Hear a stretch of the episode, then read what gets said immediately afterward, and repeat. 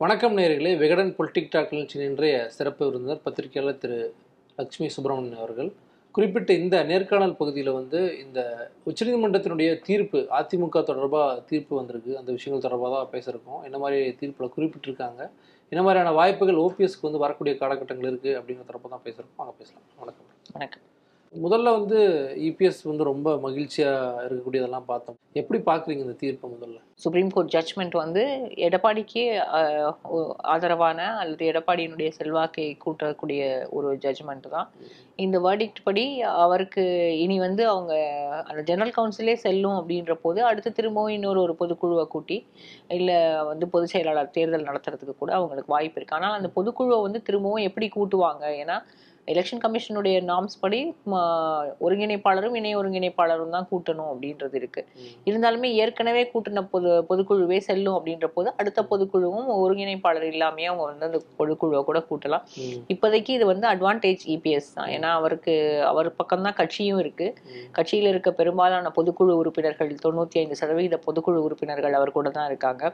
மாவட்ட நிர்வாகிகள் அப்புறம் அடிமட்டத்தில் இருக்கக்கூடிய தொண்டர்கள். தொண்டர்கள் எல்லாருமே பெரும்பாலும் கட்சி அஹ், பெரும்பாலும் தொண்ணூத்தி ஐந்து சதவீதம் வந்து எடப்பாடி பழனிசாமி பின்னால தான் இருக்காங்க. இப்போ இது கட்சியும் அவர்கிட்ட தான் இருக்கு. இன்னைக்கு உச்சநீதிமன்ற தீர்ப்பும் அவருக்கு சாதகமான ஒன்றா தான் இருக்கு. இப்போ இது வந்து அட்வான்டேஜ் இபிஎஸ் தான். எடப்பாடி பழனிசாமி தான் இனிமேல் அதிமுக. அதிமுகவினுடைய ஒற்றை தலைமை எடப்பாடி பழனிசாமி அப்படிங்கிறது எந்த அஹ், சந்தேகமும் இல்லாம முடிவாயிருச்சு. இனி வந்து ஓபிஎஸ் வந்து டிஸ்டர்ப் பண்ணலாம். திரும்பவும் லீகல் ஆப்ஷன்ஸ் அவருக்கு இருக்கு. இருந்தாலுமே அது எல்லாமே சிவில் வழக்குகளாக தான் இருக்கும். சிவில் வழக்குகள் வந்து ஒரு வழக்கு வந்து அஞ்சு வருஷத்துல முடியலாம் இல்லை இருபது வருஷம் ஆகலாம் முப்பது வருஷம் ஆகலாம். இப்போ வந்து ஓபிஎஸ் உடைய ஃபியூச்சர் வந்து ரொம்ப ப்ளீக்காக தான் இருக்கு. இன்னைக்கு அதாவது தீர்ப்பு வந்து ஒரு ஒரு தினத்துக்கு பிறகாக இன்றைய தினம் ஓபிஎஸ் தரப்பு பேட்டிகள்லாம் கொடுத்துருந்தாங்க. நீங்க அதுக்கு முன்பே வந்து அந்த தீர்ப்புல குறி குறிப்பிட்ட விஷயங்களை வந்து எழுதியிருந்தீங்க. என்ன வந்து தீர்ப்பு வந்து நம்ம வேற மாதிரி பார்க்க வேண்டிய சூழல் இருக்கு? ஆமா தீர்ப்பை பொறுத்த வரைக்கும் பொதுக்குழு செல்லும்னு தான் சொல்லியிருக்காங்களே தவிர அதாவது பொதுக்குழு செல்லுமோ செல்லாதோ அப்படிங்கறது கூட சொல்லல. செல்லும் செல்லாது சரி தவறு அப்படிங்கிற மாதிரி எந்த வார்த்தைகளுமே இல்லை. மெட்ராஸ் ஹைகோர்ட்ல ஆஹ், இந்த பொதுக்குழு செல்லும் அப்படின்னு சொல்லி கொடுத்த தீர்ப்பை எதிர்த்து. மேல்முறையீடு போறாரு ஓ பன்னீர்செல்வம். அந்த மேல்முறையீடு மனுவை அந்த மனுவை தள்ளுபடி பண்ணி தள்ளுபடி பண்ணிடுறாங்க. அது மட்டும்தான். நேத்தைக்கு நடந்தது அது மட்டும்தான். அந்த மனுவை தள்ளுபடி தள்ளுபடி பண்ணிட்டாங்க.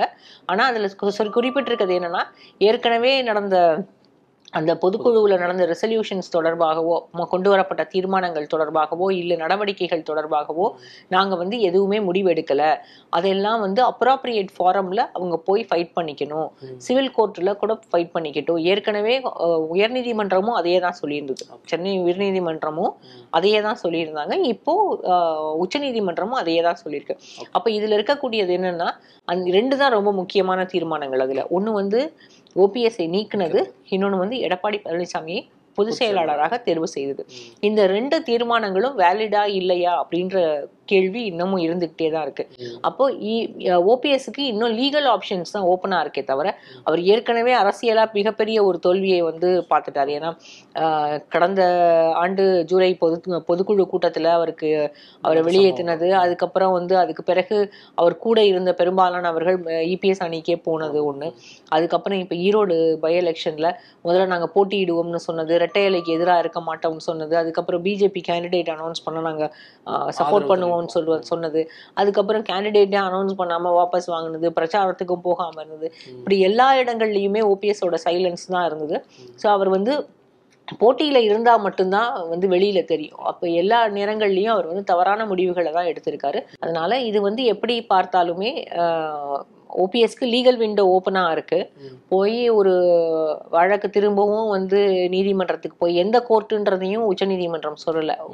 மேல் கோர்ட்டுக்கும் போகலாம் இல்ல உயர் நீதிமன்றத்திலயும். போகலாம் இல்ல சிவில் கோர்ட்டுக்கும் போகலாம் இல்ல அப்ராப்ரியேட் ஃபாரம்ன்ற போது எலெக்ஷன் தேர்தல் கமிஷன்லயும் ஃபைட் பண்ணலாம். எங்க வேணாலும் போகலாம். அப்படி எங்க போய் வேணாலும் ஃபைட் பண்ணுறதுக்கான ஆப்ஷன் வந்து ஓபிஎஸ்க்கு இருக்குது இன்னொன்று வந்து ஓபிஎஸ்ஸை பொறுத்த வரைக்கும் அவருக்கு அவர் அவர் அவருடைய ஒரே ஒரு இது என்னன்னா எப்போதுமே தன்னுடைய குடும்பத்தில் இருக்கக்கூடியவங்களுக்கு அடுத்தடுத்து பதவிகள் வரணும். இனி அடுத்து ரெண்டாயிரத்தி இருபத்தி நாலு தேர்தலில் திரும்பவும் மகன் போட்டியிடணும் அப்படிங்கிறதுல ரொம்ப குறிப்பாக இருக்காங்க. அதுக்கு எப்படி முடிவெடுக்க போறார் அப்படிங்கிறது பார்க்கணும். இப்போ பொதுக்குழு வந்து செல்லும் அப்படின்னு சொல்கிறாங்க அப்படின்னா தீர்மானமும் வந்து செல்லும் அப்படிங்கிறத நம்ம பார்க்க வேண்டியதாக இருக்குது ஆனால் ஓபிஎஸ் தரப்பு வந்து தீர்மானம் குறித்து எதுவும் சொல்லலை. அப்படிங்கிறத அவங்க முன்வைக்கிறாங்க. இல்ல அது அதாவது அவங்க சைட்ல திரும்ப திரும்ப அவங்க சொல்றது என்னன்னா இப்ப வந்து தீர்மானங்கள் இது வந்து தீர்மானங்கள் போட்டதை பத்தின வழக்கே கிடையாது. வழக்கு வந்து ரொம்ப குறிப்பா கோஆர்டினேட்டரும் ஜாயிண்ட் கோஆர்டினேட்டரும் கையெழுத்து போட்டு தான் வந்து பொதுக்குழு. கூட்டணும். அதனால இந்த பொதுக்குழு செல்லாது அப்படிங்கிறது தான் வழக்கு. பொதுக்குழு வந்து தீர்மானங்கள் கூட்டுறதுக்காக போ போடுறதுக்காக மட்டும் கூட மட்டும் பொதுக்குழு கூட்டுறது கிடையாது. என்ன அஜெண்டா வேணாலும் இருக்கலாம். ஆனா இந்த பொதுக்குழு வந்து இதுல ரெண்டு தான் ரொம்ப முக்கியம். இந்த நான் ஏற்கனவே சொன்ன ரெண்டு தான் எடப்பாடி பழனிசாமி அவர்களை தேர்ந்தெடுத்தது. ம். இன்னொன்னு வந்து ஓபிஎஸ் வந்து நீக்குனது. இது ரெண்டு தான் ரொம்ப முக்கியம். அப்ப தீர்மானங்களை பொறுத்த வரைக்கும் அவங்க திரும்பவும் கண்டெஸ்ட் பண்ணுவாங்க அப்படின்னு நினைக்கிறேன். இதுல இன்னொரு முக்கியமான அம்சம் என்னன்னா அந்த தீர்ப்புல வந்து இன்னொரு இன்னொன்னையும் குறிப்பிடுறாங்க. ஏற்கனவே வந்து சசிகலா ரெண்டாயிரத்தி பதினாறுல ஜெயலலிதாவினுடைய மறைவுக்கு அப்புறம் டிசம்பர் முப்பத்தொன்னாம் தேதி ஒரு பொதுக்குழு நடந்தது. ஞாபகம் இருக்கா அவங்களுக்கு ரெண்டாயிரத்தி பதினாறு டிசம்பர் முப்பத்தொன்னு. அந்த பொதுக்குழுவுல வந்து சசிகலா பொதுச் செயலாளரா தேர்வு பண்றாங்க. அதுக்கப்புறம் அந்த பொதுக்குழு வந்து ரத்தாயிடுது. அதையும் வந்து இந்த தீர்ப்பில் வந்து சுட்டி காட்டுறாங்க அப்போது அந்த ர- அது வந்து ரத்து பண்ணதா இவங்க தான் போய் எலெக்ஷன் கமிஷனில் சொல்கிறாங்க அதையும் இந்த தீர்ப்பில் சுட்டி காட்டுறாங்க இப்போ இது எல்லாமே திரும்பவும் கன்ஃபியூஸ்டாக அதாவது லீகலாக இன்னமும் வந்து சட்ட சிக்கல் எதுவுமே தீரலை அப்படியே தான் இருக்குது ஆனால் கட்சி வந்து எடப்பாடி பழனிசாமியினுடைய கண்ட்ரோலில் இருக்கிறதுனால ஏற்கனவே அவர் தான் வந்து முகமாக மாறிட்டாரு. அதிமுகவினுடைய முகமாக இருக்கிறார் அப்படின்ற போது இனிமேல் வந்து எடப்பாடி பழனிசாமியை தாண்டி அதிமுக.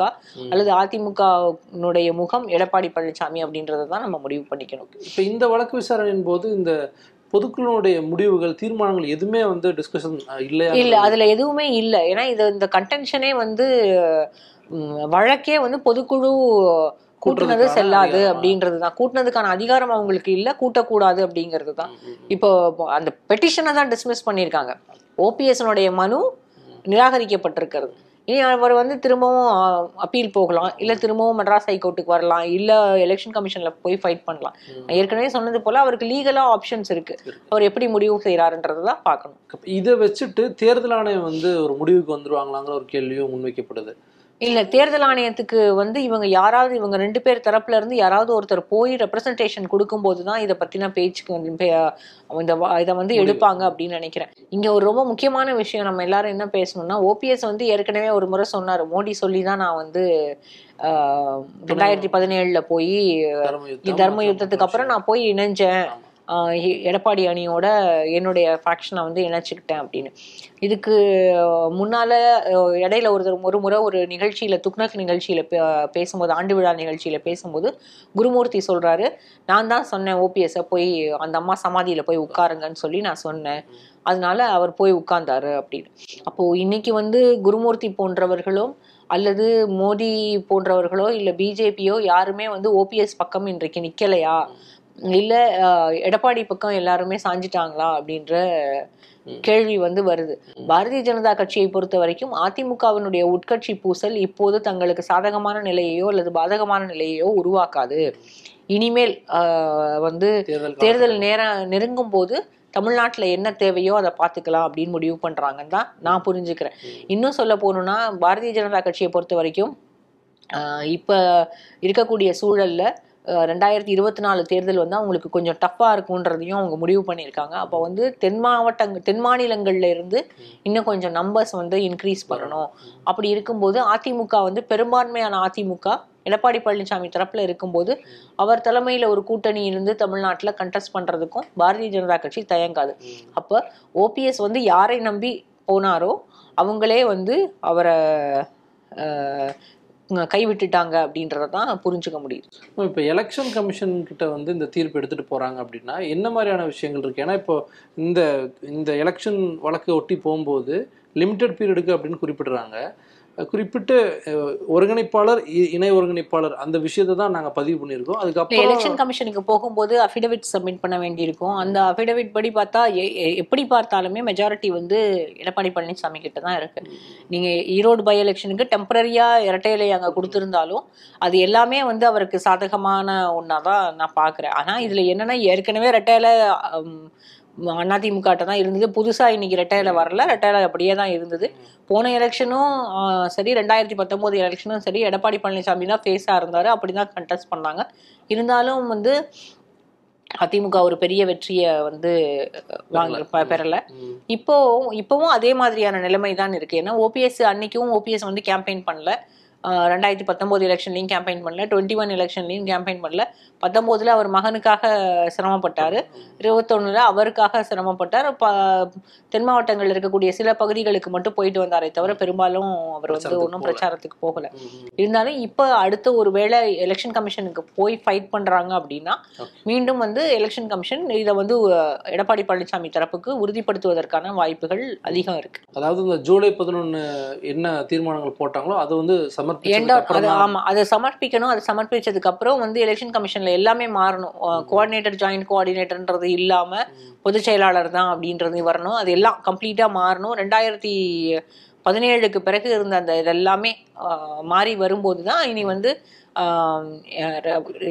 எடப்பாடி பழனிசாமி தலைமையில தான் கட்சி அப்படிங்கிறது அபிஷியலா ரெக்கார்ட் ஆகும் அப்பதான். ஓகே ஸோ இந்த சட்ட போராட்டங்கள்லாம் வந்து ஓபிஎஸ் முன்னாடி இருக்கு. இருக்கு. வாய்ப்புகளுக்கு வாய்ப்பு இருக்கிறதுக்கான சூழல் இருக்கு வாய்ப்பு இருக்கு. அவங்க எப்படி கண்டெஸ்ட் பண்றாங்கன்றத பொறுத்து இருக்கு. இப்ப கூட வந்து ஓபிஎஸ் தரப்பு வந்து அந்த அந்த ஒரு சின்ன இடைவெளி அவங்களுக்கு வந்து கை கொடுக்கும் அப்படின்னு தான் நினைக்கிறாங்க.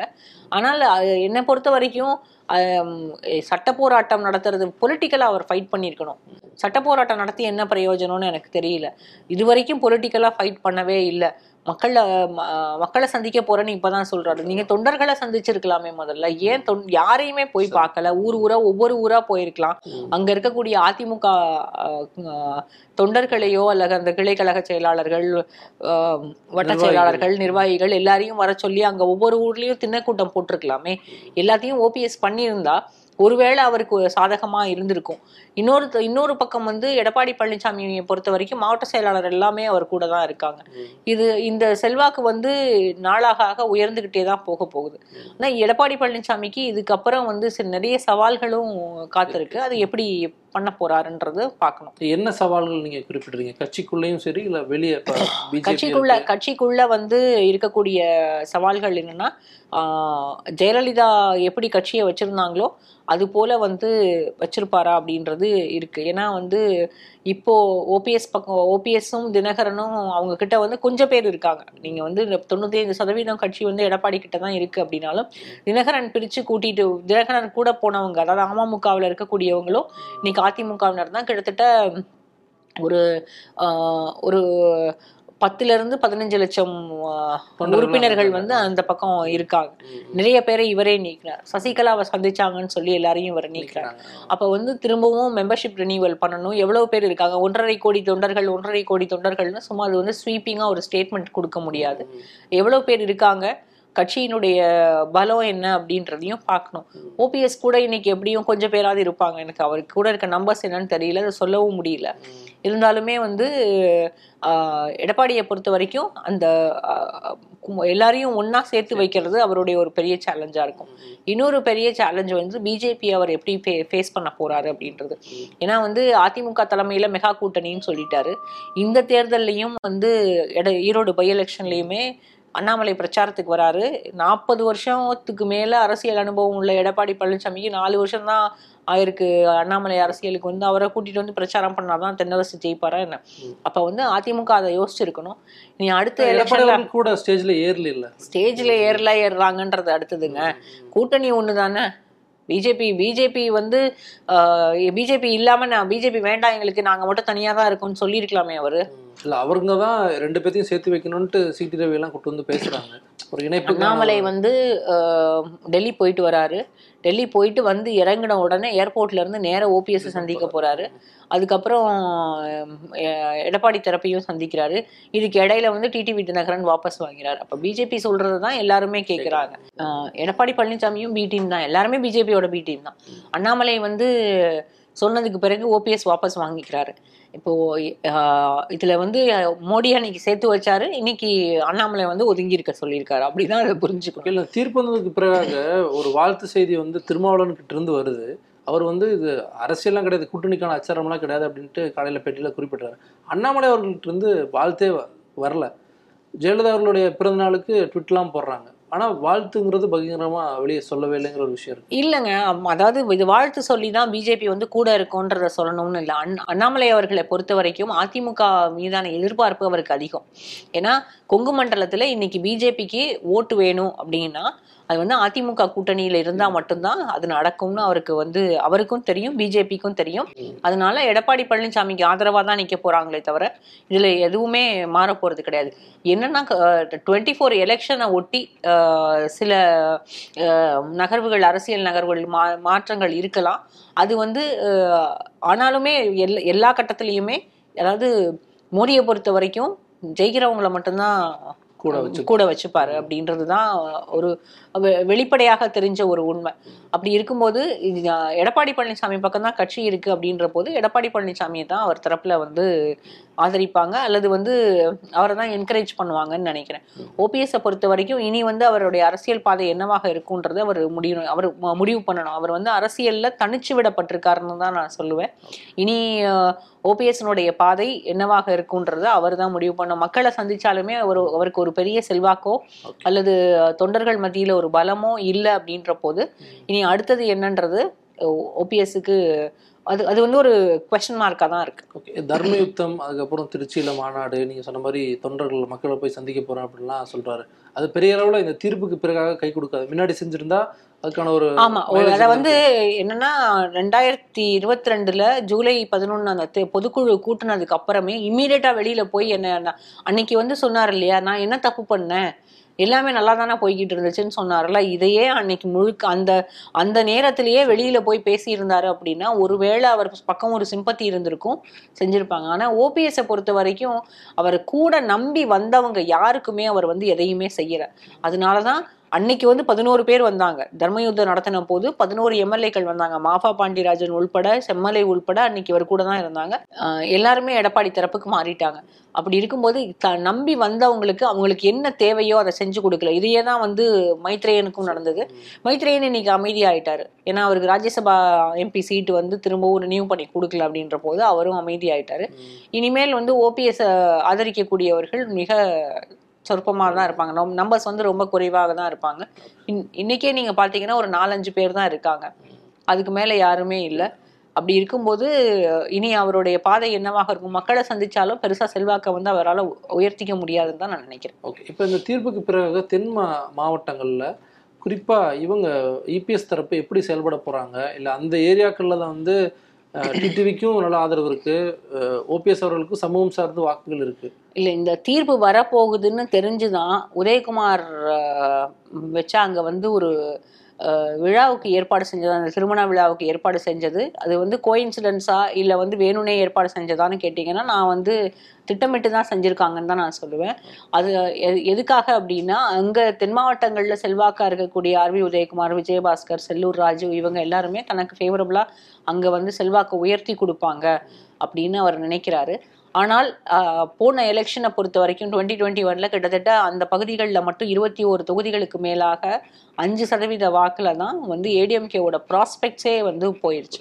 அது எல்லாமே வந்து அந்த அஞ்சு சதவீத வாக்குகள் எடுத்தது வந்து டிடிவி தினகரனுடைய அணி. இப்போ வந்து அப்போ ஓபிஎஸ் தரப்பு வந்து மதுரை தேனி போடி கம்பம் இந்த பகுதிகளில் மட்டுமாவது ஓபிஎஸ் பிரச்சாரம் பண்ணதுக்காக கிடைச்சிருக்கக்கூடிய வாக்குகள் அந்த பகுதிகளில் அவங்களுக்கு வந்து நம்பர்ஸ் கொடுத்தது. இப்போ அதுவும் சரியும்.